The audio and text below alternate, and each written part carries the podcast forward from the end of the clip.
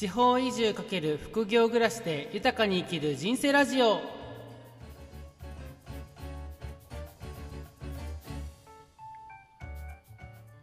ラジオを聴きの皆さんおはようございます。福井県で地域まるっと体感宿玉村へ運営してます翔です。地方移住してもうすぐ丸7年地域の暮らしを体感できる宿の運営をしたり欲しい暮らしを実現するヒントになるオンラインイベントの企画や農業の手伝いをするなど複数な収入源で暮らしています。この番組では東京から移住した僕自身の経験をもとにお話しすることでこれから地方に移住したい人とか田舎で何か起業したい人を持っている人に役立つ情報をお届けしていきたいと思います。ということで、えっと、今日はですね好きな仕事で稼ぐことが老後2000万円問題を解決する理由ということでお話したいと思います。でこれは地方移住にも割と関係するところがあって地方移住してこの好きな仕事をすることが老後2000万円の問題を解決するんじゃないかなと思っています。まあ、あなたは老後資金は2000万円必要というふうにですね、日本全国で話題となった、なんかいわゆる老後2000万円問題って覚えてらっしゃいますかね。2019年の6月なので、まあ、1年ちょっとぐらい前のお話なんですけども、金融庁からの出された報告書の中に、こう日本人の定年退職から平均寿命までの30年間の家計を見たときに、平均的な支出に対して年金を中心とする収入だけでは賄いきれなくって毎月5万5千円ぐらいの赤字になると。その結果、貯金を取り崩していく必要があるから、退職時に2000万円程度の貯蓄が必要っていう報告書なんですね。で、あの、これ自体は、例えば今実際に定年退職後の方の貯蓄額とか退職金の現状を調査した結果によると、まあ、大体退職時に2000万円程度の退職金を受け取ってそれを切り崩すことで老後を過ごしているってことが割と明らかになってます。でただまあこういう報告書というのは実はこう老後は働かずに年金で暮らせると信じきれた人たちから対してすごく批判の声が溢れ出したんですけどもただよくよく考えてみるとこの話っていうのは定年退職という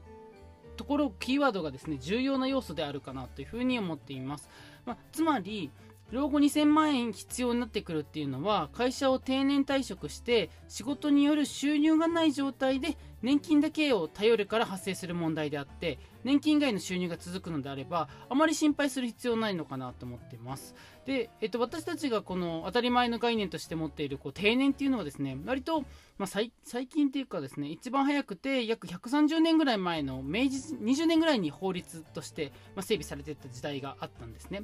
でその中でこうもともと定年制ってよくよく考えてみるとそれまで時代の背景の中で会社勤めじゃない人が多かった時代がいっぱいあるわけじゃないですか。例えば農業したりとかお商売したりとか、まあ、その他いろんな商売を自分たちでする中で稼いでたと。そういう人たちにそもそも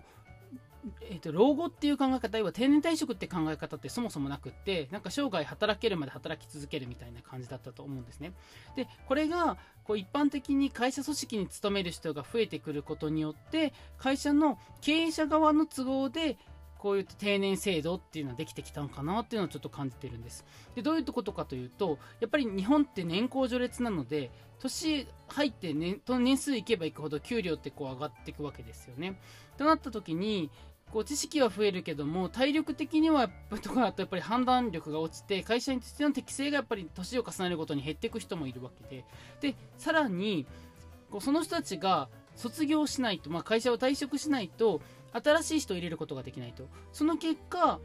新しい人が入らないからその地域のなあの会社の中で次の人が入らないってことは継続しないってことですよね事業が。っていうことが起こったりとかするのでそういったことからもやっぱり定年っていうのは経営的に必要なんじゃないかなって判断をしたと。でそれを合法的に要は適度に人を退職させることができるっていうのがこの定年制度、まあ、法律で定められたところなんですね。で、ただただ先ほどもお伝えした通りですね、会社に勤めじゃない自営業の人にとってはそもそも定年制度がないんです。なので、そういうことを考えると、一番最初にお伝えした老後2000万円問題っていうのは、それまでのなんか嫌な仕事でも頑張って定年まで頑張ってればあとは年金で遊んで暮らせるぜイエイって思ってた方の希望をこう打ち砕くような感じになっちゃったから問題になったのかなっていうのを思ってますでこれを、えーと、田舎にこの話置き換えますと実は田舎の方って自分たちで仕事をしてる人たちがすごい多い印象なんですね。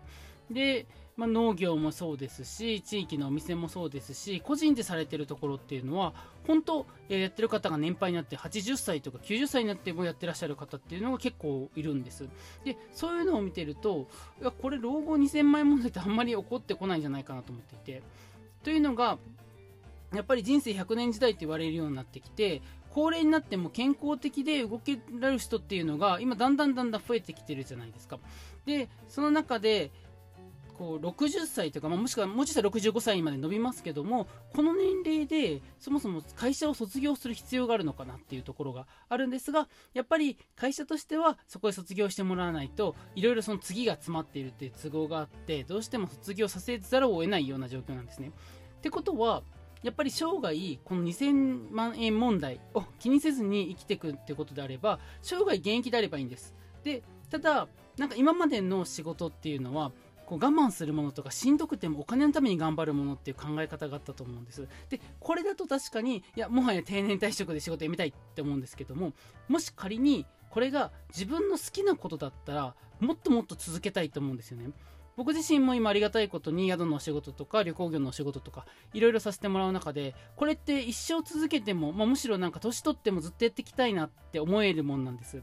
で要はこういう好きなことを仕事にさせてもらってる状況だとむしろ老後って全然必要ないなと思っていてずっと働き続けたいと思ってるんですね。こういうふうに思う人たちがいっぱいいれば老後の定年退職後に年金をもらわないと生活できないような状態って起こってこないので割とこう皆さんが心配しているような未来って来ないのかなって思ったりします。まあ、なんでこう好きなことを仕事にして自分の力で稼ぐことによっていつまでも仕事を続けると。そしたら年金以外の収入が入ってくるから年金2000万円問題を気にすることがなくて済むと。